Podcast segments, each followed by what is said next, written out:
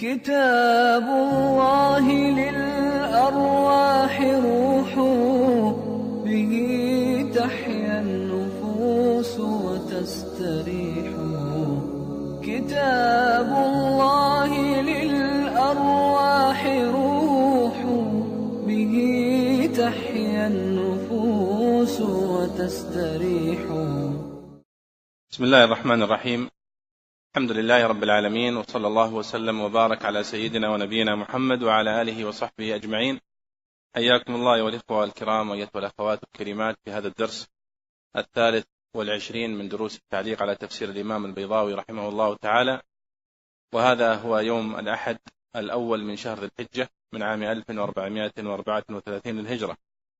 ونسأل الله سبحانه وتعالى أن يبارك لنا ولكم في هذه العشر وأن يوفقنا وإياكم لفهم كتابه والعمل به. انتهينا في الدرس الماضي من التعليق على تفسير الإمام البيضاوي للآية العشرين والحديث عن المثلين اللذين ضربهم الله سبحانه وتعالى في أول سورة البقرة للحديث عن المنافقين. وكنا تعرضنا لما ذكره الإمام الطاهر بن عاشور رحمه الله في ذكره للأمراض النفسانية كما سماها. التي تنشأ عن النفاق وتقسيمه لها. واليوم نبدأ الحديث أو التعليق على كلام الإمام البيضاوي على أول نداء في القرآن الكريم وهو قوله تعالى يا أيها الناس اعبدوا ربكم الذي خلقكم والذين من قبلكم. فنبدأ على بركة الله. تفضل يا شيخ. الحمد لله رب العالمين والصلاة والسلام على نبينا محمد وعلى آله وصحبه أجمعين. اللهم اغفر لنا ولشيخنا وللحاضرين. قال الإمام البيضاوي رحمه الله في قول الله تعالى يا أيها الناس اعبدوا ربكم. لما عدد فرق المكلفين وذكر خواصهم ومصارف أمورهم أقبل عليهم بالخطاب على سبيل الالتفات هزا للسامع وتنشيطا له واهتماما بأمر العبادة وتفخيما لشأنها وجبرا لكلفة العبادة بلذة المخاطبة. ويا حرف وضع لنداء البعيد وقد ينادى به القريب. تنزيلا له منزلة البعيد. إما لعظمته كقول الداعي يا رب ويا الله. كقول الداعي يا رب ويا الله هو أقرب إليه من حبل الوريد أو لغفلته وسوء فهمه أو للاعتناء بالمدعو له وزيادة الحث عليه وهو مع المنادى جملة مفيدة لأنه نائب مناب فعل فعل وأي جعل وصلة إلى نداء المعرف باللام. فإن إدخال ياء عليه متعذر لتعذر الجمع بين حرفي التعريف فإنهما كمثلين وأعطي حكم المنادى وأجري عليه المقصود بالنداء وصفا موضحا له. والتزام والتزام رفعه إشعارا بأنه المقصود. وأقحمت بينهما هاء التنبيه تأكيدا وتعويضا عما يستحقه أي من المضاف إليه. وإنما كثر النداء على هذه الطريقة في القرآن لاستقلاله بأوجه من التأكيد. وكل ما نادى الله له عباده من حيث إنها أمور عظام من حقها أن يتفطنوا إليها ويقبلوا بقلوبهم عليها وأكثرهم عنها غافلون. حقيق بأن ينادى له بالآكد الأبلغ. والجموع وأسماؤها المحلات باللام للعموم حيث لا عهد. ويدل عليه صحة الاستثناء منها أو التأكيد بما يفيد العموم. كقوله تعالى فسجد الملائكة كلهم أجمعون. واستدلال الصحابة بعمومها شائعا وذائعا. فالناس يعم الموجودين وقت النزول لفظا ومن سيوجد. لما تواتر من دينه عليه الصلاة والسلام أن مقتضى خطابه وأحكامه شامل للقبيلين ثابت إلى قيام الساعة إلا ما خصه الدليل. وما روي عن علقمة والحسن أن كل شيء نزل فيه يا أيها الناس فمكي. وقوله تعالى يا أيها الذين آمنوا فمدني. إن صح رفعه فلا يوجب تخصيصه بالكفار ولا أمرهم بالعبادة. فإن المأمور به هو القدر المشترك بين بدء العبادة والزيادة فيها والمواظبة عليها. فالمطلوب من الكفار هو الشروع فيها بعد الإتيان بما يجب تقديمه من المعرفة والإقرار بالصانع. فإن من لوازم وجوب الشيء وجوب ما لا يتم إلا به. وكما أن الحدث لا يمنع وجوب الصلاة فالكفر لا يمنع وجوب العبادة. بل يجب رفعه والاشتغال به عقيبه ومن المؤمنين ازديادهم وثباتهم عليها. وإنما قال ربكم تنبيها على أن الموجب للعبادة هي الربوبية. بارك الله فيك. كلام جميل جدا للإمام البيضاوي في هذه الآية. أولا في قوله تعالى يا أيها الناس في سورة البقرة هذا الموضع هو أول نداء في القرآن الكريم. أول نداء في القرآن الكريم يمر على القارئ. طبعا أول نداء باعتبار ترتيب المصحف الموجود حاليا وإلا فقد نزلت قبله نداءات كثيرة لأن القرآن الكريم نزل كما تعلمون قبل ذلك في مكة وهذه السورة نزلت في المدينة. طيب يقول البيضاوي رحمه الله تعالى يا أيها الناس اعبدوا ربكم. قال البيضاوي لما عدد فرق المكلفين وذكر خواصهم ومصارف أمورهم أقبل عليهم بالخطاب على سبيل الالتفات هزا للسامع وتنشيطا له واهتماما بأمر العبادة وتفخيما لشأنها وجبرا لكلفة العبادة بلذة المخاطب. هذا كلام جميل جدا من البيضاوي وهو كما قلت لكم هو كلام الإمام الزمخشري في طريقته في ربط الآيات بعضها ببعض. وهو من قبل آه، يعني وهو منهج أيضا منهج الإمام الرازي في كتابه تفسير الكبير أيضا من الأشياء التي تميز بها ربطه بين الآيات. يعني يقول بعد أن ذكر كذا ناسب أن يذكر كذا وكذا وكذا. فهو يقول هنا أن الله سبحانه وتعالى بعد أن ذكر أصناف المكلفين فذكر المؤمنين وذكر الكافرين وذكر المنافقين وذكر صفات كل فريق من هؤلاء ناسب الآن أن ينادي الجميع فيقول يا أيها الناس ويا أيها الناس تشمل هؤلاء جميعا. طيب هذا هذه النقطة الأولى. ثم قال على سبيل الالتفات أقبل عليهم بالخطاب على سبيل الالتفات. والالتفات هو لون من ألوان البلاغة. وقد مر معنا آه، تذكرون في تفسير قوله تعالى إياك نعبد وإياك نستعين باعتبار أن سورة الفاتحة كان الخطاب في أولها للغائب الحمد لله رب العالمين الرحمن الرحيم مالك يوم الدين ثم تغير الخطاب فأصبح للمخاطب فقال إياك نعبد وإياك نستعين بدل أن يواصل على صيغة الغيبة فيقول إياه نعبد وإياه نستعين إلى آخره. والالتفات يعني فيه مزايا بلاغية يذكرها المفسرون والبلاغيون وهي أنه تنشيط للسامع. لأنه أشبه ما يكون حتى بالشخص الذي يتحدث إليك ثم يلتفت يمنة ويلتفت يسرة إلى الناس في المسجد. فالخطيب خطيب الجمعة من من صفات الخطيب الجيد أنه يوزع نظراته. يلتفت إلى اليمين مرة ويلتفت إلى اليسار مرة وهكذا حتى يعني يشمل الخطاب الجميع. فهذا التفات. فكذلك في الخطاب هو فيه تنشيط للسامع وفيه إثارة له. وقد ذكر آه، الزمخشري كلاما رائعا جدا أكثر تفصيلا مما ذكره البيضاوي. يعني البيضاوي يقول هنا قال على سبيل الالتفات هزا للسامع وتنشيطا له واهتماما بأمر العبادة وتفخيما لشأنها وجبرا لكلفة العبادة بلذة المخاطبة. فذكر خمسة خمس فوائد آه، للالتفات في هذا الموضع. البيض الزمخشري آه، كان كلامه أكثر تفصيلا ويعتبر آه، من المواضع التي فصل فيها البيضاوي في فائدة الالتفات. وهذه فائدة كررت كررتها كثيرا وهي أن المفسرين يتوسعون في أول الكتاب. لما تأتي إلى مفسر فتذهب وتقرأ مثلا في تفسير جزء عامة. وبعض المدرسين يبدأ في التفسير مثلا أو في قراءة كتب التفسير من جزء عامة. فيأتي إلى أكثر المواضع فإذا بالمفسر يقول وقد سبقت الإشارة إلى ذلك وقد سبقت الإشارة إلى ذلك. فتفوته كثير من الفوائد. بخلاف عندما تبدأ في كتاب التفسير من أوله كما صنعنا مع البيضاوي هنا فإننا نجده نشيطا آه، يتوسع ويفصل ويذكر أشياء سوف لن يذكرها بعد ذلك.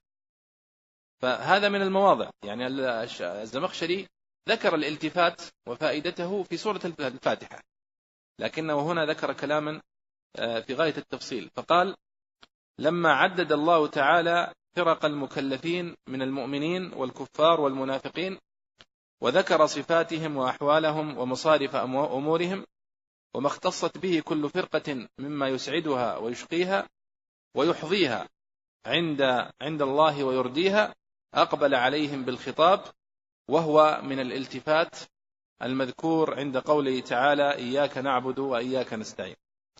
ثم تكلم عن تعريف وفائدة الالتفات فقال وهو فن من الكلام جزل فيه هز وتحريك من السامع.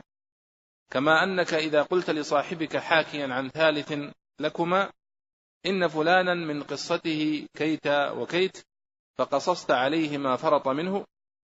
ثم عدلت بخطابك إلى الثالث فقلت يا فلان من حقك أن تلزم الطريقة الحميدة في مجاري أمورك وتستوي على جادة السداد في مصادرك ومواردك. قال نبهته بالتفاتتك نحوه فضل تنبيه واستدعيت إصغاءه إلى إرشادك زيادة استدعاء. وأوجدته بالانتقال من الغيبة إلى المواجهة هازا من طبعه ما لا يجده إذا استمررت على لفظة الغيبة.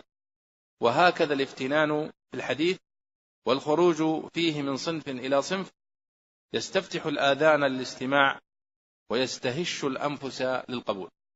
هذا كلام الزمخشري في فائدة الالتفات وهذا كلام جميل. ربما لا تجدونه في كتب البلاغة وإنما تجدونه في كتب التفسير.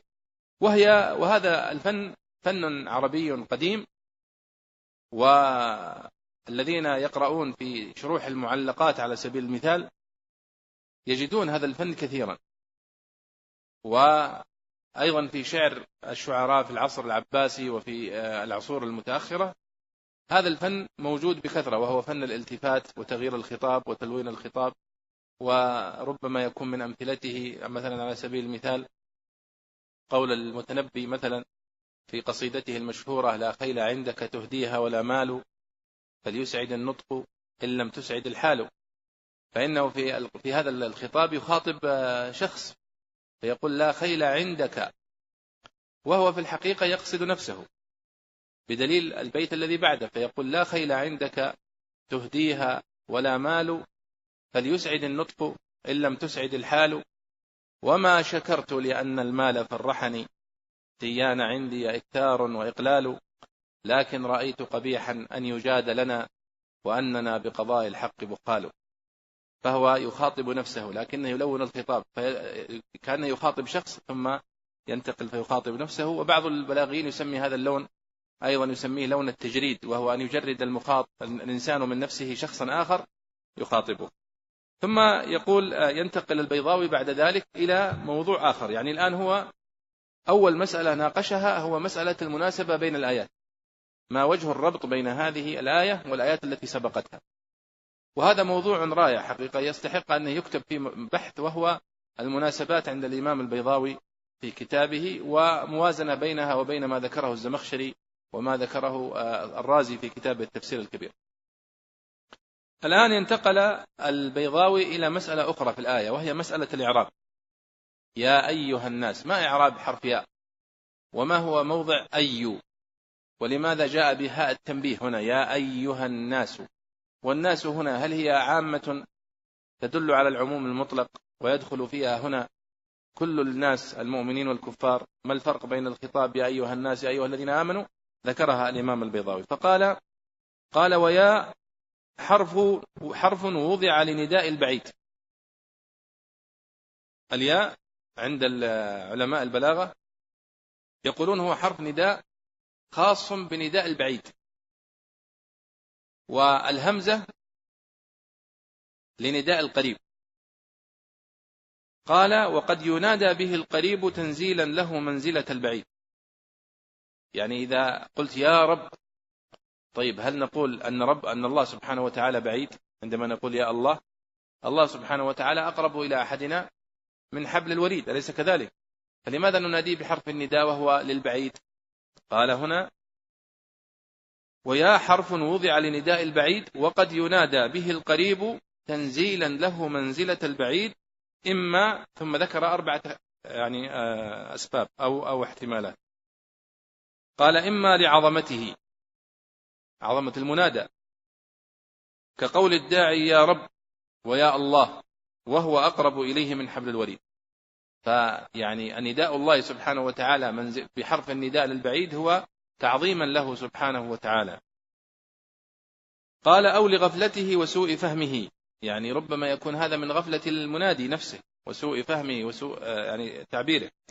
قال أو للاعتناء بالمدعو له وزيادة الحث عليه وهو مع المنادى جملة مفيدة. إذن ذكر الآن سبب التعبير بحرف الياء وهو لنداء البعيد وسبب استخدامه هنا للقريب طيب. قال وهو مع المنادى جملة مفيدة يعني يا اللي هو حرف النداء مع أيها الناس قال جملة مفيدة لأنه نائب مناب فعل. كيف نائب مناب فعل؟ يعني الآن أنت تقول يا محمد. يا هنا هي حرف نداء. فإذا قلت يا أيها الرجل كأنك تقول أناديك أيها الرجل. فالحرف الذي يدل على النداء كأنه فعل أنادي. يا محمد يعني أنادي محمدا. وهكذا. قال لأنه نائب مناب فعل. وأي جعل وصلة إلى نداء المعرف باللام. يعني مثلا إذا قلنا الرجل كيف تنادي الرجل؟ هل تقول يا الرجل؟ قالوا ما العرب لا تقول ذلك. وإنما يأتون بوصلة تربط بين ياء النداء وبين المنادى وهي أيها يا أيها الرجل يا أيتها النفس المطمئنة يا أيها الذين.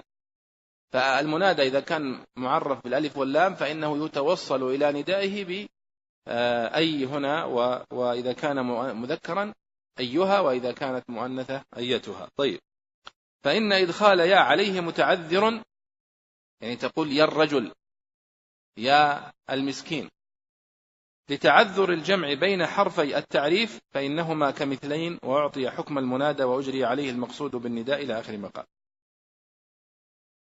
ثم تحدث عن آه لماذا كثر النداء في القرآن الكريم بهذه الطريقة؟ يا أيها الناس يا أيها الذين آمنوا جاء بحرف الياء. يعني حرف الياء هو أكثر الحروف التي استخدمت في القرآن الكريم للنداء. فقال وإنما كثر النداء على هذه الطريقة في القرآن لاستقلاله بأوجه من التأكيد. يعني عندما تقول يا أيها الناس يا أيها الذين آمنوا فإنك تؤكده بعدة مؤكدات. أولا أي هنا والهاء التي هي وصلة كما قلنا وضمير للوصل أو للفصل والياء التي قلنا هي للبعيد وجيء بها للقريب لأسباب ذكرها الإمام البيضاوي. كل هذا جعل لهذا النداء بهذه الأداة خصيصة يتميز بها عن النداء بالهمزة أو النداء بالهاء. ثم انتقل الآن إلى مسألة وهي مسألة تفسيرية وهي تسمى من كليات القرآن الكريم عند في علوم القرآن وهي يقول ابن مسعود في أثر روي عنه قال وكل ما نادى الله له عباده من حيث إنها أمور عظام من حقها أن يتفطنوا لها ويقبلوا بقلوبهم عليها وأكثرهم عنها غافلون كل هذا قال حقيق بأن ينادى له بالآكد والأبلغ. وهذا يذكرني بكلمة مشهورة لعبد الله بن مسعود أنه قال رضي الله عنه إذا سمعتم يا أيها الناس أو يا أيها الذين آمنوا فأرعها سمعك. يعني ركز فيما بعدها.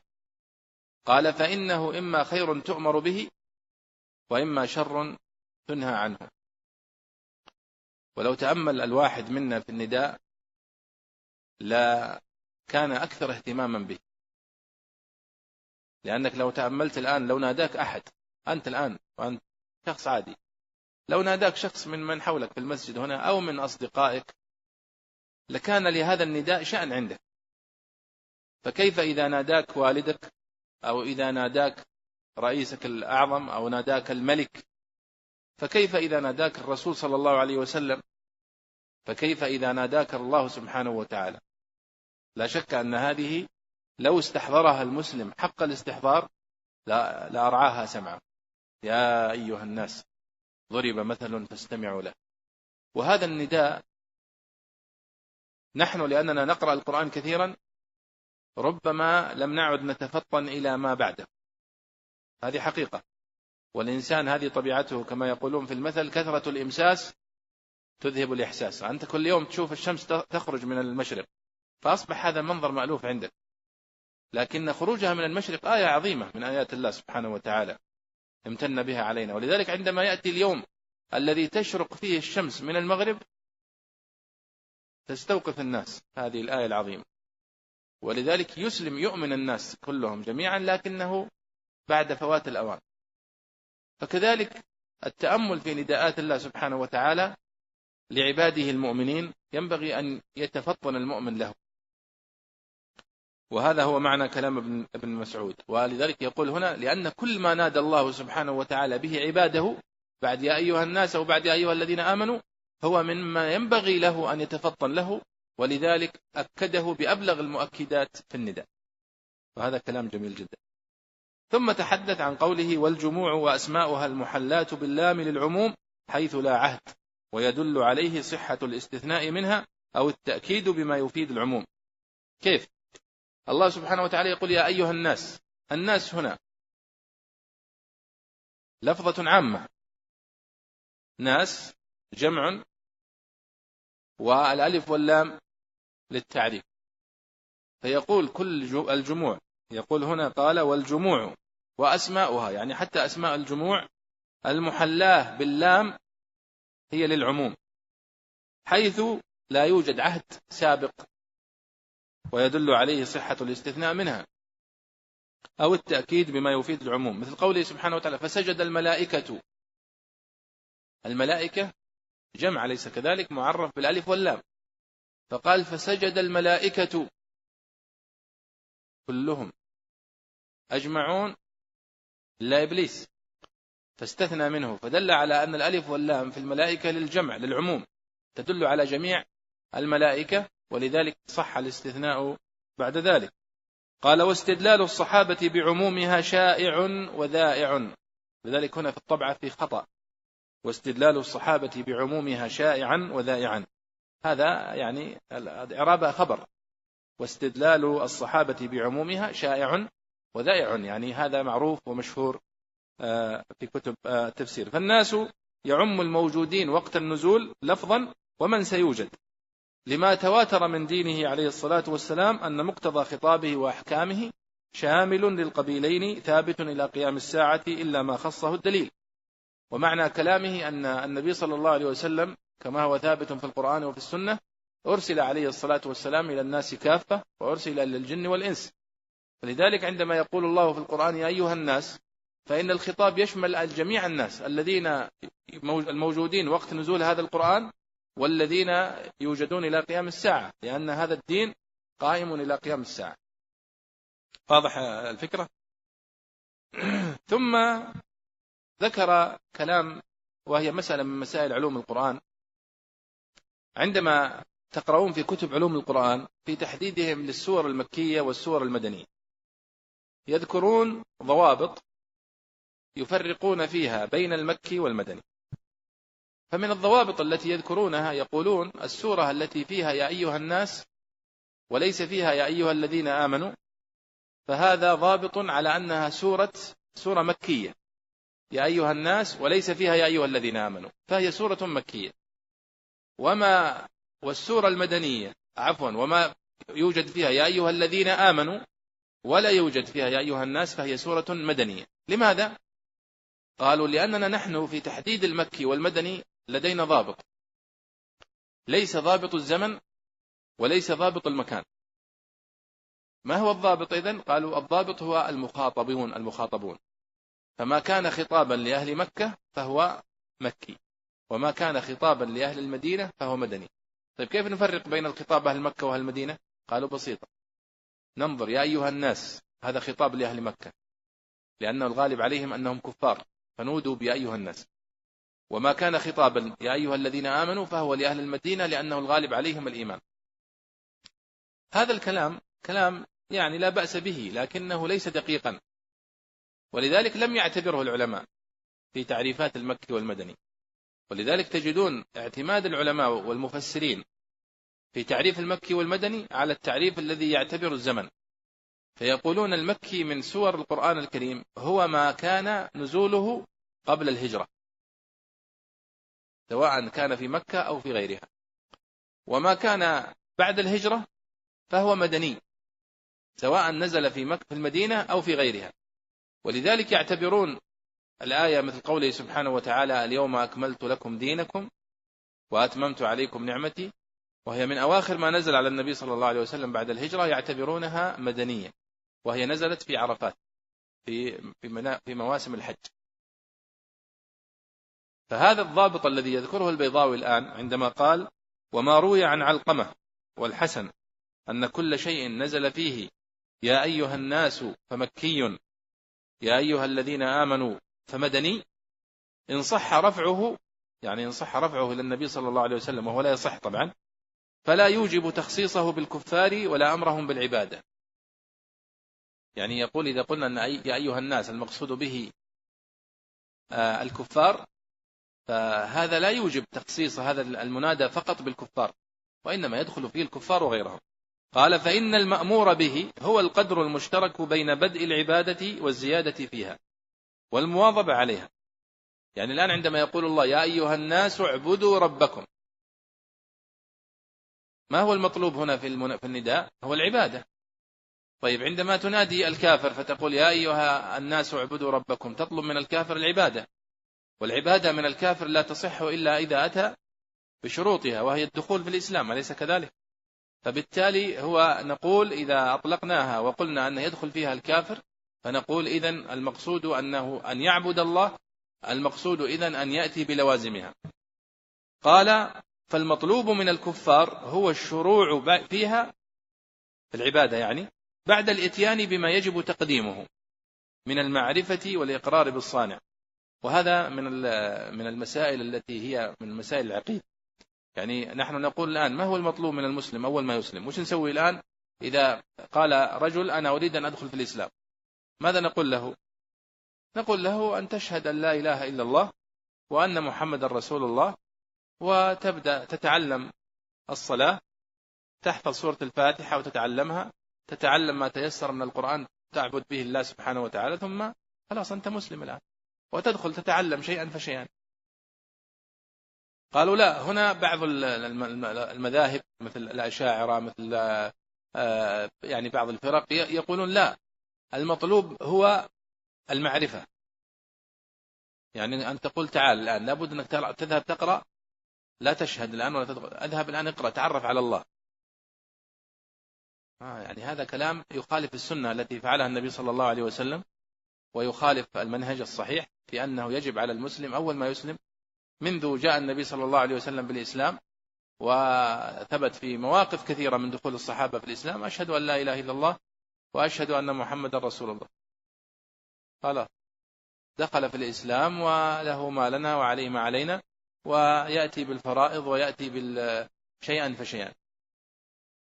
أما أن نقول بعد الإقرار ومعرفة الصانع فهذا مخالف لما هو معروف. لذلك نحن نقول بما يجب تقديمه من الإسلام والدخول فيه. طيب ثم قال البيضاوي فإن من لوازم وجوب الشيء وجوب ما لا يتم إلا به. كلام صحيح. يعني عندما تقول للكافر صل معنا ليس معنى ذلك أنه لو صلى لدخل بالصلاة في الإسلام وإنما كأنك تقول له أسلم ثم صل معنا لأنها لا تصح صلاتك وأنت على غير الإسلام. وما لا يتم الواجب إلا به فهو واجب. هذا هو مقصوده. قال وكما أن الحدث لا يمنع وجوب الصلاة فالكفر لا يمنع وجوب العبادة. يعني يقول الآن عندما يحدث المسلم هل معنى ذلك أن الصلاة لا تجب عليه؟ لا لا هي تمنعك من الصلاة لكن تذهب تتوضأ وتصلي. فكذلك الكفر لا يمنع من وجوب الصلاة وإنما يجب عليك أن تأتي بلوازمها وهي الدخول في الإسلام والطهارة ثم الصلاة. ثم قال ومن المؤمنين ازديادهم وثباتهم. يعني هنا الآن قلنا هذا في مخاطبة الكفار. إذا قلنا يا أيها الناس المقصود بها الكفار فالمقصود بها الإتيان بلوازمها ثم الصلاة أو العبادة. أما المؤمنين إذا تقلت لهم يا أيها الناس اعبدوا ربكم ماذا تقصد بها؟ يعني أكثروا من العبادة استمروا عليها ازدادوا يعني ليكن لكم حظ من الازدياد منها. قال ومن المؤمنين ازديادهم وثباتهم عليها وإنما قال ربكم تنبيها على أن الموجب للعبادة هي الربوبية. يعني الله سبحانه وتعالى يقول يا أيها الناس اعبدوا من؟ لم يقل هنا اعبدوا الله. وهي موجودة في آيات أخرى. لكن هنا قال يا أيها الناس اعبدوا ربكم. وأنا لا أمل من تكرار هذه الفائدة وهي أن الرب عندما يطلق في القرآن الكريم فإنه يكون يستلزم الرعاية والعناية. والصيانة والحفظ والمحبة للخير لعباده. ولذلك الله سبحانه وتعالى يقول الحمد لله رب العالمين. ولم يقل الحمد لله إله العالمين. فيقول الحمد لله رب العالمين إشارة إلى ربوبيته سبحانه وتعالى لعباده وحفظه لهم ورزقهم والعناية بهم. وهذا هو الذي يوجب عليهم إفراده بالألوهية والعبادة. ودائما هذا في القرآن الكريم كثير جدا. وهو الاستدلال بالربوبية على الألوهية. يعني الله سبحانه وتعالى هو الذي خلقك ورزقك وأعطاك وكفاك وشفاك وآواك و إذا هو الذي يستحق العباد يستحق الإفراد بالعباد وهذه موجودة في القرآن الكريم بكثرة. فكذلك هنا فيقول تنبيها على أن موجب أو الموجب للعبادة هي الربوبية. لأنه خلقك ورزقك وأعطاك. أليس الله هو أولى؟ بالإفراد بالألوهية. طيب تفضل يا شيخ نكمل.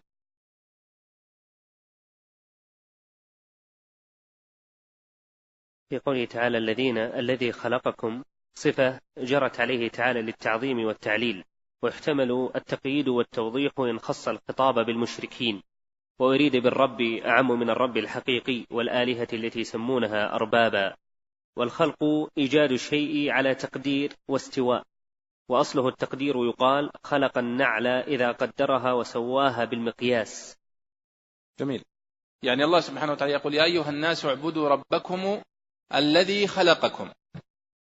فصفة هنا اعبدوا ربكم ربكم هنا مفعول به أليس كذلك؟ اعبد فعل أمر. والفاعل الضمير هنا اعبدوا. وربكم هنا مفعول به منصوب علامة نصبه الفتح. طيب. ثم يقول الذي خلقكم. هذه صفة. يعني كأن يقول صفة للرب الذي يستحق العبادة أنه هو الذي خلقكم. طيب. فقال صفة جرت عليه تعالى للتعظيم والتعليل. أما التعظيم واضح. وأما التعليل فهي نفس الفكرة التي ذكرها في في ربكم. يعني الربوبية هي علة الأمر بالعبادة وكذلك الخلق الذي خلقكم فهو أيضا علة للأمر بعبادته. ثم قال ويحتمل التقييد والتوضيح إن خص الخطاب بالمشركين. يعني كيف؟ يعني يقول إذا قلنا يا أيها الناس خطاب للمشركين طيب الرب عند المشركين ما هو؟ الآلهة التي يعبدونها الأصنام. ف يعني هم لا يفهم هؤلاء عندما يطلق كلمة رب أو إله إلا هذه الأصنام. ولذلك يقول الشاعر وهو أحد يعني في الجاهلية عندما رأى الثعلب وهو يعني يصعد على أحد الأصنام ويعني آه، يتبول عليه فقال بيتا من الشعر يقول أرب يبول الثعلبان برأسه؟ لقد هان من بالت عليه الثعالب فهم يفهمون معنى الربوبية من هذا وهذا أيضا حتى اليوم.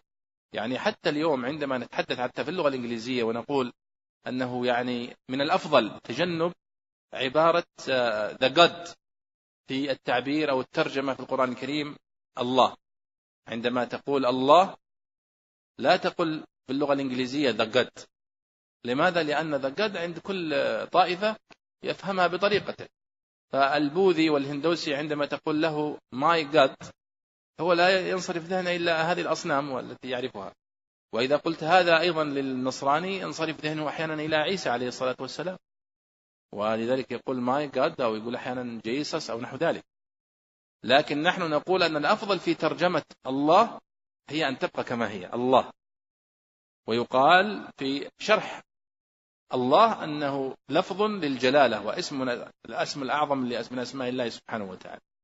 وبهذا ترسخ حتى عند المسلم الجديد أن الله هو الله سبحانه وتعالى بصفاته العظمى وأسمائه الحسنى وأنه لا يختلط مع هذه الآلهة بمسميات أخرى. واضح الفكرة يا إخواني؟ فكذلك هنا في قوله هنا والتقييد أو التوضيح إذا كنا نخاطب المشركين لأن الذي نقصده بالرب هنا هو الله سبحانه وتعالى وليس المقصود هو الأصنام التي يعرفونها ويعبدونها ويسمونها أربابا من دون الله. آه ولذلك قال وأريد بالرب أعم من الرب آه الحقيقي والآلهة التي يسمونها أربابا. ثم قال والخلق إيجاد الشيء على تقدير واستواء. هذا معنى الخلق في اللغة. الخلق في اللغة هو إيجاد الشيء على تقدير واستواء وأكثر ما يسمى هذا في الصنايعية هذول الذين يصنعون الأشياء مثل الذين يصنعون الأحذية مثلا أو يصنعون الثياب. فإنه يصنع الحذاء على مقاس الرجل التي سوف تلبسها.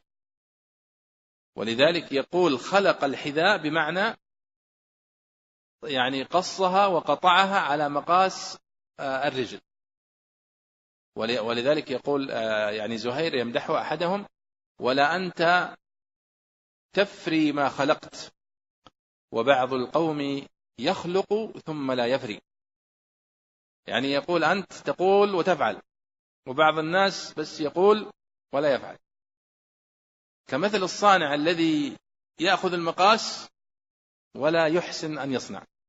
بعض الناس كذا يعني يعرف يأخذ المقاسات ويمثل ولكن إذا جاء عند الصناعة يعني جاء بالعجائب فيقول ولا أنت تفري ما خلقت يعني أنت تقيس وتنفذ.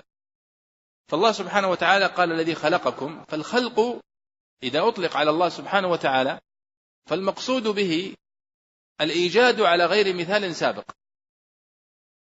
إيجاد على غير مثال سابق هذا هو الخلق. فإذا أطلق الخلق على المخلوق قال والله فلان يحسن الخلق. فالمقصود بالخلق الذي يطلق على الإنسان التقدير والقياس كما ذكرنا في ما يصنعه الإسكافي مثلا بالنعل أو نحو ذلك. قال وأصله التقدير يقال خلق النعل إذا قدرها وسواها بالمقياس.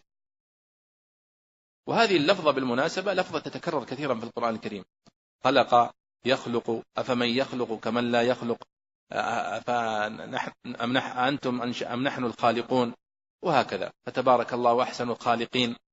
ونحو ذلك فهي عبارة تتكرر كثيرا في القرآن الكريم ولذلك يحسن أن الطالب العلم يعرف اشتقاق هذه الكلمة وأصل يعني إطلاقها في القرآن الكريم وفي اللغة ثم يصبح ذلك يعني يسير عليه في القرآن الكريم كله. طيب أيوة أكمل يا أخي الحبيب؟ قال تعالى والذين من قبلكم متناول كل ما يتقدم الإنسان بالذات أو بالزمان. منصوب معطوف على الضمير المنصوب في خلقكم. والجملة أخرجت مخرج المقرر عندهم إما لاعترافهم به كما قال الله تعالى ولئن سألتهم من خلقهم ليقولن الله أو, لتم أو لتمكنه أو لتمكنهم من العلم به بأدنى نظر. وقرئ من قبلكم على إقحام الموصول الثاني بين الأول وصلته تأكيدا. كما أقحم جرير في قوله يا تيم يا تيم. يا تيم الأولى يا تيم. يا تيم تيم عدي لا أبا لكم. تيما الثاني بين الأول وما أضيف إليه. جميل. أحسنت. يعني هنا الله سبحانه وتعالى يقول يا أيها الناس اعبدوا ربكم الذي خلقكم والذين من قبلكم. والذين من قبلكم هنا معناها تحتمل معنيين. معناها الذي خلقكم وخلق الذين من قبلكم. هذا قال كأنه قال والجملة قال متناول كل ما يتقدم الإنسان بالذات أو بالزمان. منصوب معطوف على الضمير المنصوب في خلقكم. يعني خلقكم خلق فعل ماضي. والكاف هنا ضمير. لو سألتكم عن إعراب هذه الكاف لقلتم هي ضمير متصل في محل نصب مفعول به. والميم علامة الجمع خلقكم. فالكاف هنا هي ضمير متصل في محل نصب مفعول به.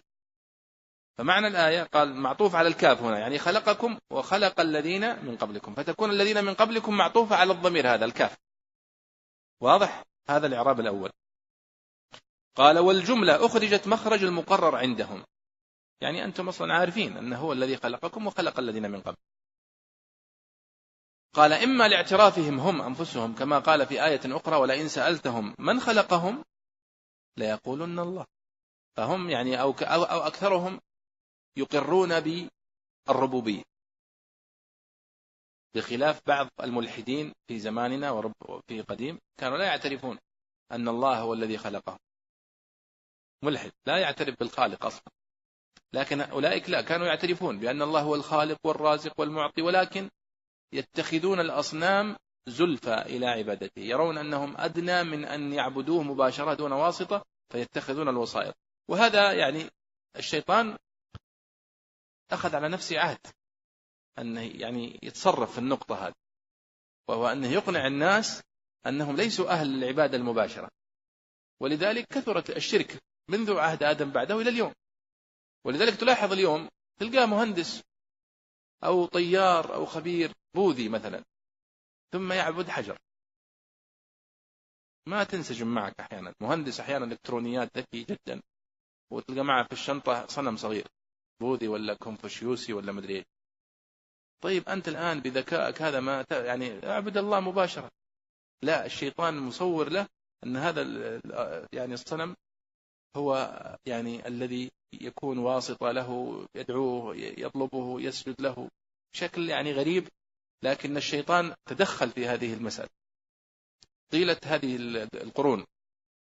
فاجتال الناس عن الحنيفية السمحة وإلا دين الإسلام ليس هناك أسهل منه. يعني حتى الفطرة هي تسحبك تلقائيا. وإذا ركبوا في الفلك دعوا الله مخلصين له الدين. فلما نجاهم إلى البر فمنهم مقتصد أو إذا هم يشركون. فالله سبحانه وتعالى هنا يقول قالوا لأنهم يعترفون ويقرون بأن الله هو الخالق ولئن سألتهم ليقولون من خلقهم ليقولون الله. أو لتمكنهم من العلم به بأدنى نظر. كيف؟ أي أنهم يستطيعون أن يعرفوا ويستدلوا على أن الله هو الخالق بأسهل طريقة. ولذلك كانوا يقولون حتى الأعراب قبل الإسلام يعني سماء ذات أبراج وأرض ذات فجاج وبحر آه، ذا أمواج. ألا تدل على السميع البصير؟ وكانوا يقولون يعني الأثر يدل على المسير. فكيف هذه السماوات وهذه الأرض وهذه الجبال وهذه الأمطار وهذا الخلق و... يعني هذا لا يدل على أن هناك خالق عظيم دبر هذا الكون. ولذلك عندما قيل لأحدهم وهو من الملحدين من المتقدمين أظنه ابن الراوندي أو غيره فقال له أحدهم هل سمعت بسفينة أبحرت من شواطئ عمان ومخرت عباب البحر وعبرت المضيق ورست على بحر جدة دون أن يكون لها قائد؟ فقال الملحد من يقول هذا؟ لا عقل له. فقال سبحان الله يعني إذا كنت أنت غير مقتنع أن سفينة يمكن أن تبحر من من ميناء إلى ميناء قريب وتعبر بعض المناطق البسيطة في البحر وتصل إلى هذا المكان دون أن يكون لها قائد. فكيف تنكر أن هذه السماوات والأرض وهذا البشر وهذه الحيوانات وهذا كلها يعني خلقت صدفة وعبث وأنه لا خالق لها؟ فبهت. وهكذا الملحد يبهت من مثل هذه الحجج الضخمة الرائعة. فيقول هنا أو لتمكنهم من العلم بأدنى نظر يعني بأسهل أسهل حاجة. تستطيع أنك تحج هؤلاء الملحدين وهؤلاء المكذبين وهؤلاء المشركين. ولذلك أنا لو, لو ترجعون إلى المناظرات التي حفظت في كتب العقيدة وفي كتب التفسير بعضها في كتب التاريخ المناظرات التي تحدث بين العلماء من المسلمين وبعض النصارى أو حتى عامة المسلمين. تجد أن النصارى هؤلاء يعني يهزمون بأبسط دليل. بأبسط دليل. يعني يذكر يذكر آه، أبو بكر الباقلاني رحمه الله ذكر هذه القصة ابن كثير في كتاب البداية والنهاية. ذكر مناظرة وهي مشهورة مناظرة آه، الإمام أبي بكر الباقلاني لأحد كبار النصارى القساوسة. أرسله آه، الخليفة إلى ذلك القسيس ليناظره. وتعرفون يعني شوفوا يعني من القساوسة يرون أنه لا يليق ولا يجوز للقسيس اللي يسمونه الأب أن يتزوج وأن يكون له أبناء. يرون أن هذا لا يصح. وأيضا المرأة التي تخدم في الكنيسة أيضا لا تتزوج. رهبان يسمونهم رهبان. كما سماها الله رهبانية ابتدعوها فالإمام الباقلاني جاء لكي يدخل على هذا القسيس فوجد أنهم قد جعلوا المدخل إلى هذا القسيس ضيق يضطر الداخل أن يحني رأسه. فقال هو فهم الخدعة وأنهم يريدون أن ينحني كل من يدخل إلى هذا الرجل حتى يدخل عليه في الغرفة الصغيرة وهو منحني علامة على الخضوع و... فالباقلاني ذكي. أول ما شاف المدخل ضيق انحرف ودخل يعني مستقب مستدبرا للرجل يعني رجع ريوس يعني. قال هذه أول واحدة. فلما جلس عند هذا القسيس قال كيف حالك؟ وكيف أبناؤك؟ كيف زوجتك؟ فتحنحن هؤلاء وقالوا يعني ما هذا ما هو متزوج. قال سبحان الله تأنفون أن يكون لكم أنتم زوجة وأبناء وتنسبون إلى الله سبحانه وتعالى أن له زوجة وأبناء. فبهت. فعلا. إذا كان هذا الشيء الذي أنتم قساوسة تأنفون منه أن يكون واحد منكم متزوج وعنده أولاد مع أن هذا من الكمال لكم فكيف تنسبون إلى الله سبحانه وتعالى النقص وتقولون أنه له زوجة وله وأن عيسى ابن الله؟ خلاص انتهت المقابلة. 2 صفر. صح ولا لا؟ ها فالشاهد أن هؤلاء الملحدين هؤلاء المشركين يمكن أنك تغلبه بأدنى حجة. لأن الباطل كما قال الله سبحانه وتعالى في سورة الإسراء قال وقل جاء الحق وزهق الباطل. المفسرون يقولون أن مجيء الحق يكفي في زهوق الباطل إذا ظهرت حجة. ولذلك لاحظوا في قصة أصحاب الأخدود أنها مجرد أن ظهرت الحجة. خلاص أسلم الناس أجمعين. في قصة السحرة مثلا فلما رأى السحرة الدليل والحجة واضحة فسجد فسجدوا جميعا. في موقف يعني خلده القرآن الكريم وحفظه التاريخ أن يأتي فرعون ويختار من مصر أفضل السحرة. يعني الناس اللي عندهم ليش؟ يعني زي ما تقولون اليوم الحزام الأسود في السحر حتى يعني يتصدى بهم لهذا الخطر الداهم الذي جاء به موسى. يعني هو كان معول عليهم واجتمع فيهم الاجتماع قبل المباراة. وقالوا له يعني ألنا إن لنا لأجرا إن كنا نحن الغالبين. قال نعم. وإنكم لمن المقربين. وفي إن شاء الله مكافآت وفي جوائز.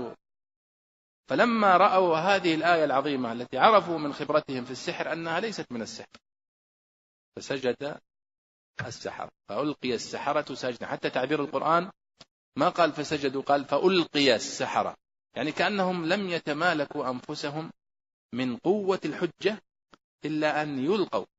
كأن ألقي السحرة. ما هم ألقوا بأنفسهم؟ ألقي السحرة. هناك قوة غيبية أجبرتهم على السجود. طيب وهذا التهديد و... المهم خلاص يعني إذا اتضحت الحجة بطل السحر والساحر. كما قال الشاعر يقول إذا جاء موسى وألقى العصا فقد بطل السحر والساحر.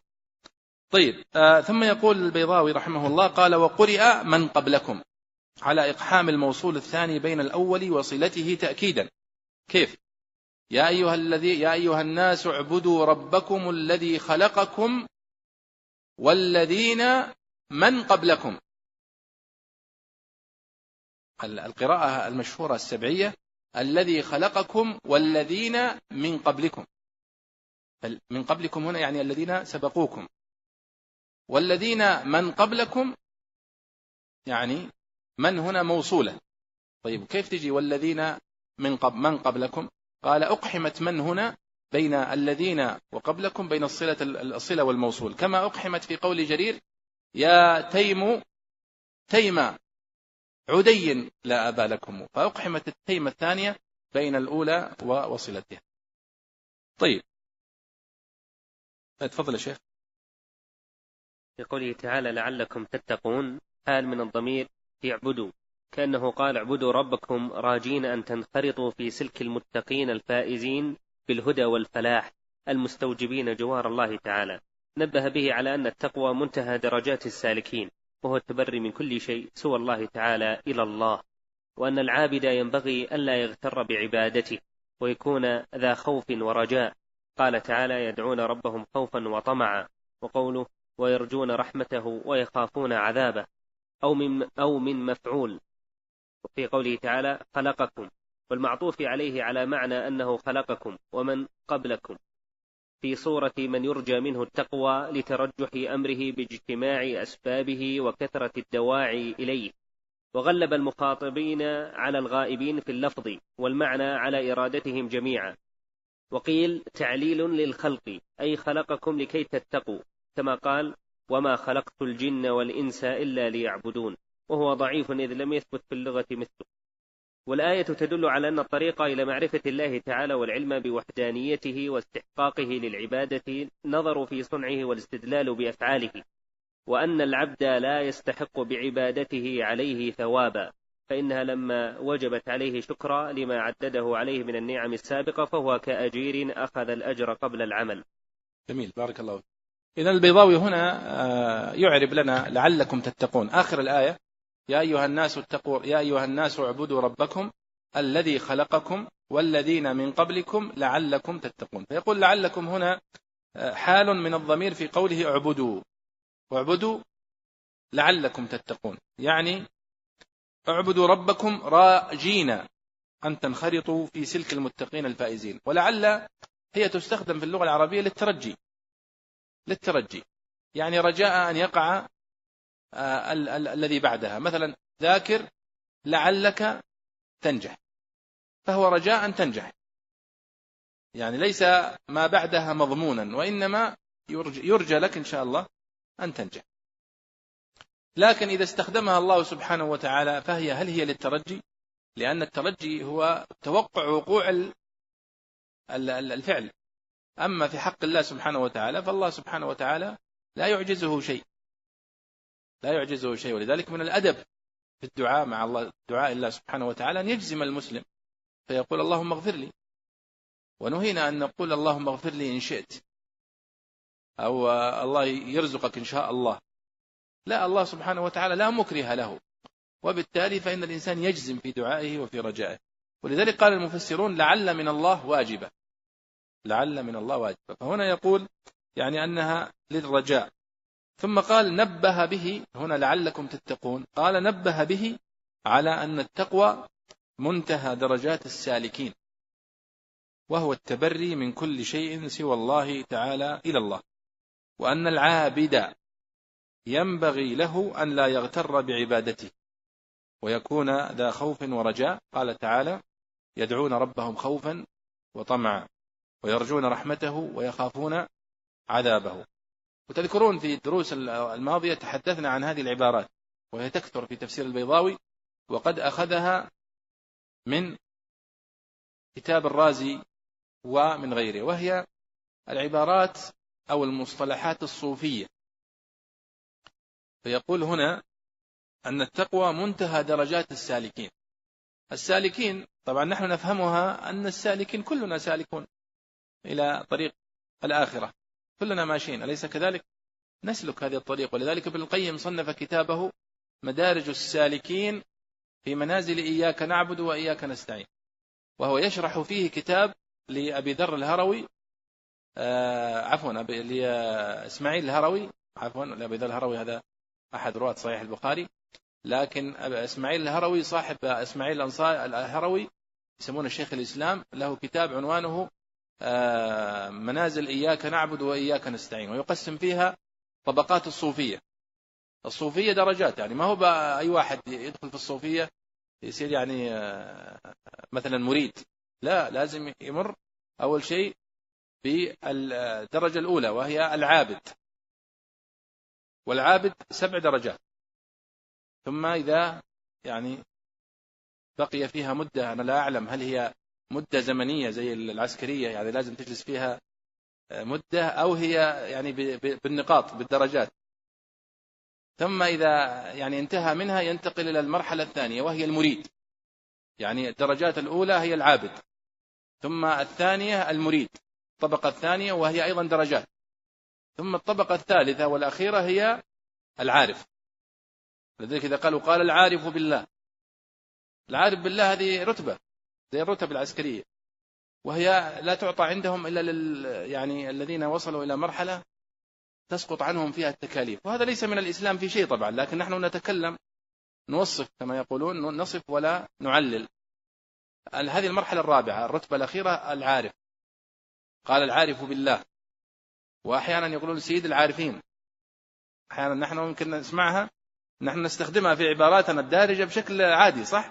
تقول يعني أنت سيد العارفين يعني أنت فاهم لكن هي ليست المقصود بها كما نقصد نحن سيد العارفين وإنما المقصود بها هي طبقة من طبقات التصوف يعني يقصدون بها هم أن العارف هو الذي وصل إلى مرحلة تسقط عنه فيها التكاليف الشرعية. لا يصلي ولا يصوم. قالوا لا هذا وصل إلى مرحلة مهستر يعني هي تصاد يعني يمكن أنها ترادف عندنا واحد يعني فقد عقله. واضح يا شباب؟ طيب. قال هنا التقوى منتهى درجات السالكين وهو التبري من كل شيء سوى الله تعالى إلى الله وأن العابد ينبغي ها شوف. يعني الطبقة الأولى وأن العابد ينبغي ألا يغتر بعبادته ويكون ذا خوف ورجاء. طبعا هذا كلام رائع جدا في ظاهره ونحن نؤمن به فعلا أن المسلم العابد الذي يعبد الله سبحانه وتعالى وأن الله سبحانه وتعالى قد وصف الأنبياء عليهم الصلاة والسلام وأهلهم وأزواجهم بأنهم كانوا لنا عابدين. فهم يعني أصحاب عبادة ولزوم للعبادة واعبد ربك حتى يأتيك اليقين. فالمقصود بالعبادة نفهمها نحن على ظاهرها أنها العبادة لله سبحانه وتعالى كما أمرنا بها. لكن هي تفهم في كتب الصوفية والذين يستخدمونها فهما اصطلاحيا كما بينت لكم. نعم. طيب. قال آه، أو من مفعول يعني هو يقول حال من الضمير في اعبدوا. يعني اعبدوا ربكم لعلكم تتقون إذا هي حال. أو أن تكون حال من مفعول. عطف على قوله حال يعني حال من الضمير أو من مفعول خلقكم والمعطوف عليه. هذه مسألة إعرابية. تلاحظون دائما البيضاوي يهتم بهذا. وينبغي دائما أن نهتم بهذا. لكن طبعا نحن بطبيعتنا أصبحنا ننفر من النحو. والنحو في الحقيقة هو يستخدم كالملح في الطعام. نحن نستخدم النحو كالملح في الطعام. نستبين به الإعراب وتوجيه الكلام وتوجيه القراءات. لكن الإكثار منه هو ليس من من من الصواب خاصة بيننا نحن العرب. يعني نحن عندما نقول يا أيها الناس اعبدوا ربكم. نحن نعرف أن هذا نداء وأن هذه الهالة التنبيه فعندما تكررها وتبالغ في التشقيقات النحوية تملس تمل السامع. لكن نحن نستخدم النحو والتوجيهات النحوية بقدر بقدر يعني محدود كما قلت لكم كالملح في الطعام. طيب. قال وغلب المخاطبين على الغائبين. يعني يا أيها الناس اتقوا ربكم الذي خلقكم والذين من قبلكم لعلكم تتقون. هذا كله خطاب للمخاطبين. طيب ما بال الغائبين؟ قلنا يشملهم أيضا الخطاب ولكنه كما تقدم الناس الذين بين يديك. فأنت لا تقصدهم فقط وإنما تقصد أيضا الغائبين. كمن؟ مثلا قائد مدرسة أو مدير مدرسة يخاطب المدرسين والطلاب وهناك عدد منهم غائب. هل يعني هذا أن هذا الخطاب متوجه فقط للحضور؟ لا هو متوجه للجميع ولكنه يغلب من هو بين يديه. قال هنا وغلب المخاطبين على الغائبين في اللفظ والمعنى على إرادتهم جميعا وقيل تعليل للخلق. وهذا ضعيف. كيف؟ يعني الله سبحانه وتعالى يقول وما خلقت الجن والإنس إلا ليعبدون. وهذا لا شك فيه أن الله سبحانه وتعالى ما خلق الخلق إلا من أجل عبادته. فمنهم من يقوم بها فيدخل الجنة ومنهم من لا يفعلها فيدخل النار. كذلك هنا يقول يا أيها الناس اعبدوا ربكم الذي خلقكم والذين من قبلكم لعلكم تتقون. يعني هل هو خلقكم للتقوى؟ ولا ولذلك لعل هنا هي على بابها للترجي وليست للتعليل كما دخل البيضاوي هنا قال وهو ضعيف إذ لم يثبت في اللغة مثله. لا يوجد هذا في اللغة. ثم قال ولخص بكلام جميل في هذه الآية فقال والآية تدل. لاحظوا هذا أسلوب جميل في التفسير. وهو ما يسمونه التفسير الإجمالي أو الملخص في آخر الآية والآية تدل على أن الطريق إلى معرفة الله تعالى والعلم بوحدانيته واستحقاقه للعبادة النظر في صنعه والاستدلال بأفعاله. وأن العبد لا يستحق بعبادته عليه ثوابا فإنها لما وجبت عليه شكرا لما عدده عليه من النعم السابقة فهو كأجير أخذ الأجر قبل العمل.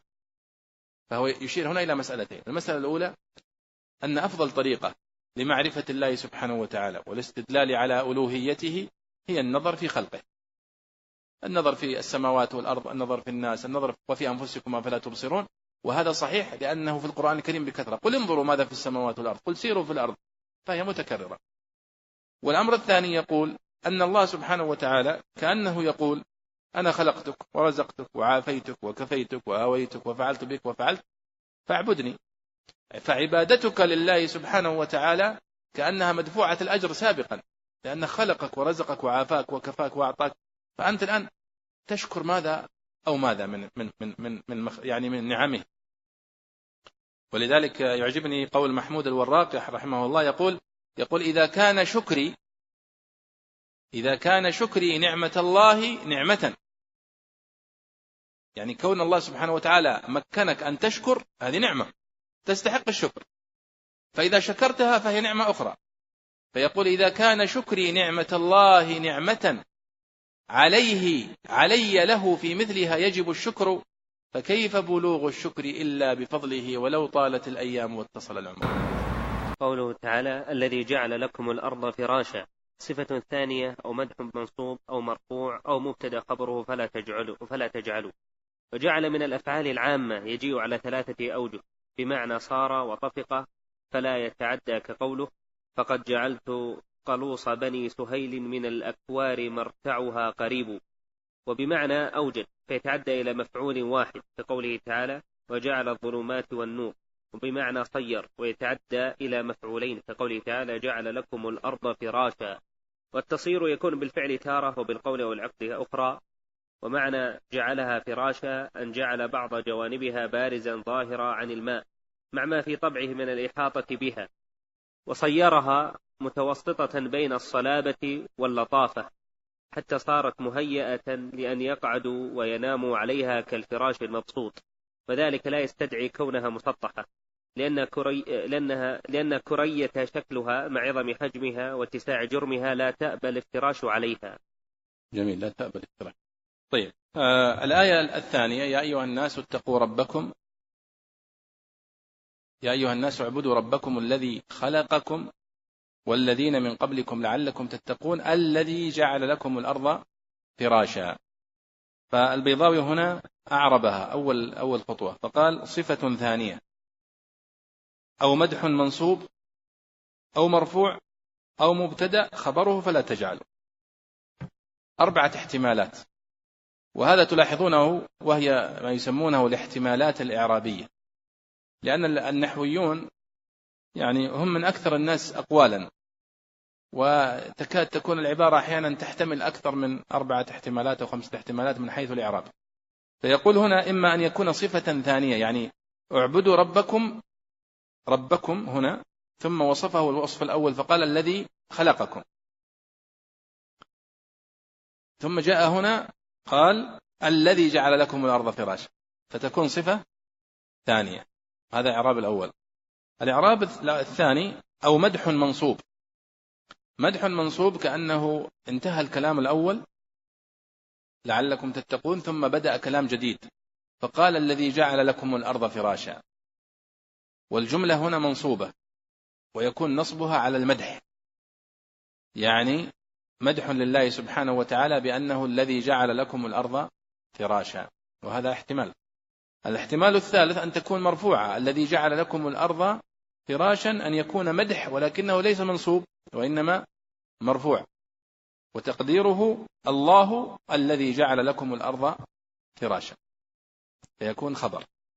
أو مبتدأ خبره فلا تجعلوا الاحتمال الرابع أن تكون مبتدأ الذي جعل لكم الأرض فراشا والسماء بناء فلا تجعلوا.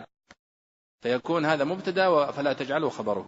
إذا هذه ما يتعلق بالاحتمالات الإعرابية وهي موجودة في كتب إعراب القرآن الكريم بكثرة. يعني لو ترجعون إلى كتاب آه، البحر المحيط لأبي حيان الغرناطي تجدون هذه الإعرابات وتجدون غيرها.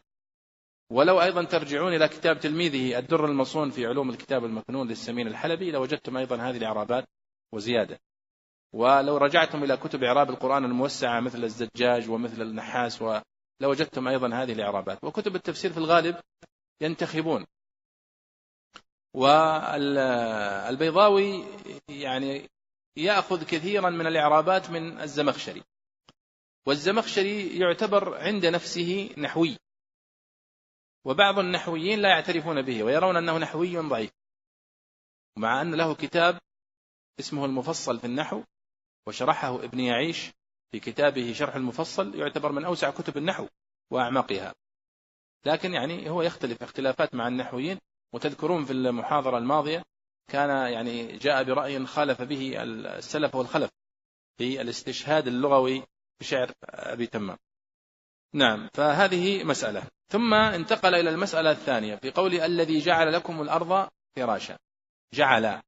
فعل جعل هنا. يتوقف معه البيضاوي هنا فيقول قال وجعل من الأفعال العامة. من الأفعال العامة. يجيء على ثلاثة أوجه. ما معنى الأفعال العامة؟ الأفعال العامة التي تدل على أشياء كثيرة. مثلا يصنع. كلمة يصنع. هذا من الأفعال العامة. يعمل. من الأفعال العامة. فمثلا تقول فلان يعمل الخير ويعمل الشر ويعمل أن يعمل كذا يعمل كذا. فيعمل يعني فعل عام وكذلك يجعل ويصنع. فهذا هو معنى قوله من الأفعال العامة. ويقول الراغب الأصفهاني أن هذا الفعل أعم من غيره فيقول جعل لفظ عام في الأفعال كلها وهو أعم من فعل وصنع وسائر أخواتها. فعل صنع جعل آه، عمل هذه أفعال عامة. ثم يقول ويجيء على ثلاثة أوجه. بمعنى صار جعل بمعنى صار وطفق بمعنى طفق فلا يتعدى. وقد ذكرنا في المحاضرة الماضية وربما التي قبلها أنواع الأفعال وهذه من المعلومات التي تعتبر معلومات أساسية للذي يقرأ في كتب التفسير أنه يعرف يعني أساسيات النحو وأساسيات الصرف والبلاغة حتى يستطيع أن يفهم كتب التفسير. فالفعل المتعدي هو الفعل الذي يطلب مفعولا. ربما يطلب مفعولا واحدا ربما يطلب مفعولين ربما يطلب ثلاثة. أما اللازم فهو الذي يكتفي بالفاعل. فإذا قلت نجح الطالب هذا فعل لازم. فإذا قلت ضرب الطالب الأستاذ زمان كنا نقول ضرب الأستاذ الطالبة الآن صرنا نقول ضرب الطالب الأستاذة فيكون آه، فاعل ومفعول به. طيب. فيقول هنا ثم يستشهد بقول الشاعر وهو أحد الأعراب.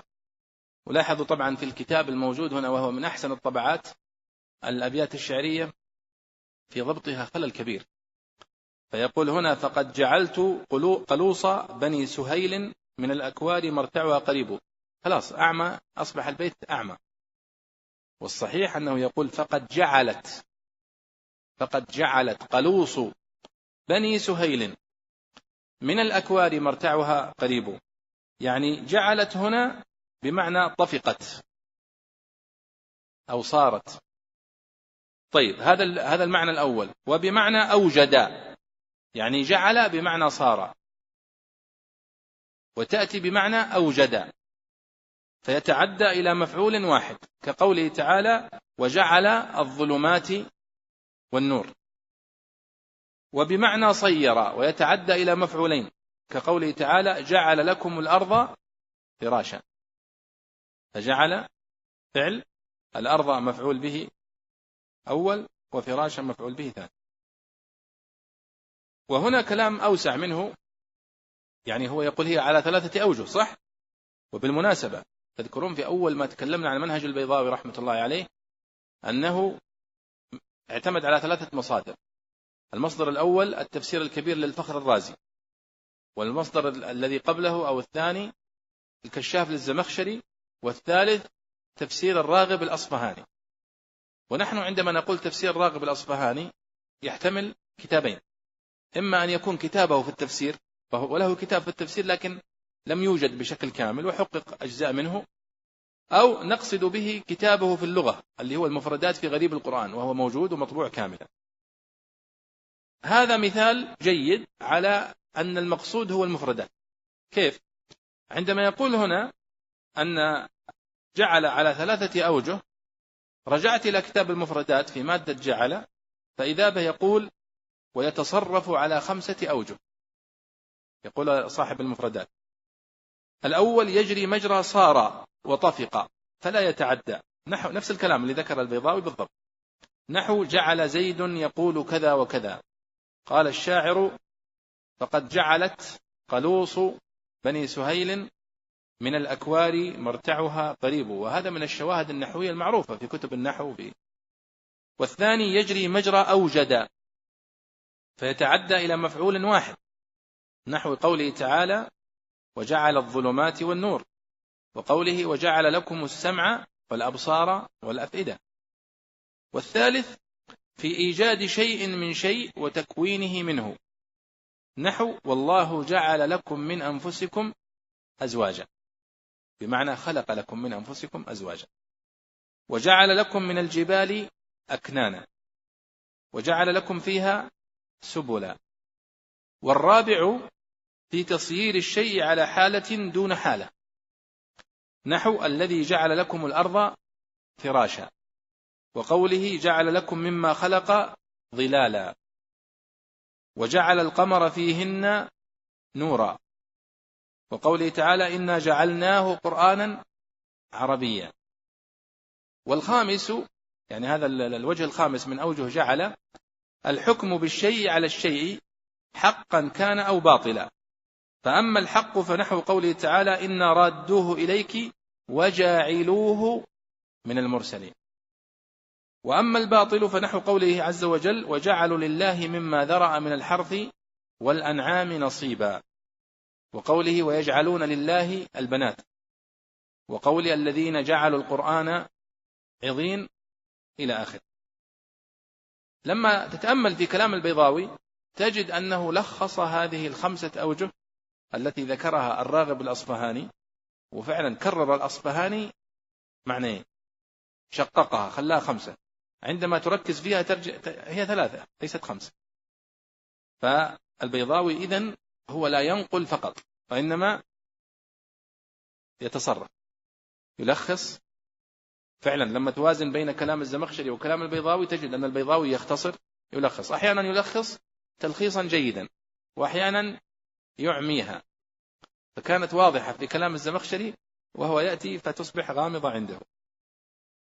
ثم يقول قال ومعنى جعلها فراشا أن جعل بعض جوانبها بارزا ظاهرا عن الماء مع ما في طبعه من الإحاطة بها وصيرها متوسطة بين الصلابة واللطافة حتى صارت مهيئة لأن يقعدوا ويناموا عليها كالفراش المبسوط وفراش على وزن إيش؟ على وزن فعال بمعنى مفعول وهذه من يعني الأوزان القليلة في اللغة. أن يكون فعال بمعنى مفعول مثل كتاب بمعنى مكتوب وبساط بمعنى مبسوط وفراش بمعنى مفروش وهكذا. آه فيقول هنا أنه جعلها جعل الله سبحانه وتعالى الأرض فراشا بمعنى أنه سبحانه وتعالى جعل بعض جوانبها بارزا وبعضها منخفضا.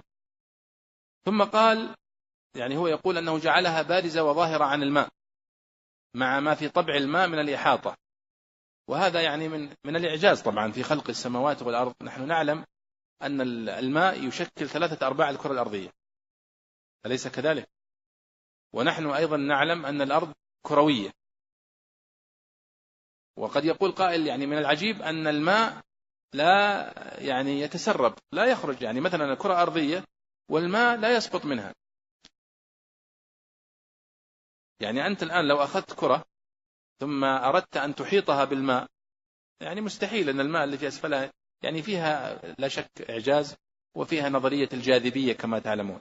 فيقول هنا حتى صارت لأن مهيئة لأن يقعدوا قال وذلك لا يستدعي كونها مسطحة. يعني نحن نعلم أن الأرض ليست مسطحة وإنما هي مستديرة. لكن لأنه لا يظهر لا تظهر الاستدارة لها والكروية في المسافات القصيرة وإنما تظهر في المسافات الطويلة جدا. وبالتالي إذا نظر إلى الكرة الأرضية من السماء يبرز هذا. وتعرفون من الأدلة المشهورة التي تدل على كروية الأرض هو أنك ترى السفينة عندما تأتي في البحر. الآن السفينة لو كانت الأرض مسطحة عندما تغادر السفينة في البحر أمام عينك ومعك المكبر فإنها تذهب تذهب حتى تختفي. هذا دليل على أن الأرض فعلا كروية أيضا عندما تأتي السفينة أنت تراقب أنت الأفق فلا ترى شيئا. ثم تبدو أول ما يبدو رأس علم السفينة. ثم شيئا فشيئا تبدأ تظهر السفينة كاملة حتى تقدم عليك إذا معناها أنها اختفت في العجيب انظر إلى أنها تختفي في أرض في مساحة كروية أو والماء لا يسقط من الجهة الأخرى. فهذا هو معنى قوله طبعا كلام البيضاوي رحمه الله البيضاوي توفي سنة كم؟ 685 هجرية والبيضاوي وغيره من المفسرين وخاصة الرازي رحمه الله في كتابه التفسير الكبير والرازي توفي سنة 606 كما تعلمون. تجدون لهم كلام كثير في هذا المو... في هذه المواضع عن كروية الأرض عن خلق السماوات والأرض عن طبيعة آه، خلق الجنين. وهذه القضايا نحن نظن اليوم أننا نحن في هذا الزمن قد وصلنا إلى أشياء لم يصل إليها الأولون خاصة في هذه الجوانب. والصحيح أن المتقدمين قد وصلوا إلى اكتشافات لقضايا يعني آه، في غاية الإبداع والتميز والاكتشافات منذ قرون متقدمة ربما القرن الرابع والثالث قد اكتشفوا الساعات واكتشفوا الاسترلاب واكتشفوا البوصلة ويعني كانوا يعني يستخدمون في الجراحة آه، أمعاء الحيوان في خياطة الجروح. وهي هي التي يستخدمها الناس اليوم يعني. لكن طبعا نحن اليوم نستخدمها بطريقة معقمة وبطريقة يعني تصنع بشكل جميل. فنظن أن هذا لم يكن معروفا عند أسلافنا. الذين يعني سبقونا. فكذلك المفسرون تجدون لهم كلام في كتب التفسير عن خلق الأجرام مثلا عن كروية الأرض أن الأرض كروية عن أسباب تعاقب الليل والنهار وأسباب تغير الفصول الأربعة مثلا عن المحيط مثلا. المحيط وكيف يعني يستدلون على آه، الطرق وهم في المحيطات. الضخمة التي لا يرى فيها أي معلم من معالم اليابسة كيف يستدلون على الطريق وكيف يبحرون وإلى آخره ويرسمون الخرائط. يعني الإدريسي له خريطة معروفة للعالم اللي هو صاحب كتاب آه، اختراق الآفاق أو كذا رحلة صاحب كتاب الإدريسي المشهور. له خريطة موجودة في كتابه فيها خارطة الولايات المتحدة قبل أن يكتشفها كريستوفر كولومبوس بربما أكثر من 150 سنة أو 200 سنة. وهو قد رسم وحدد فيها الولايات المتحدة وحدد فيها.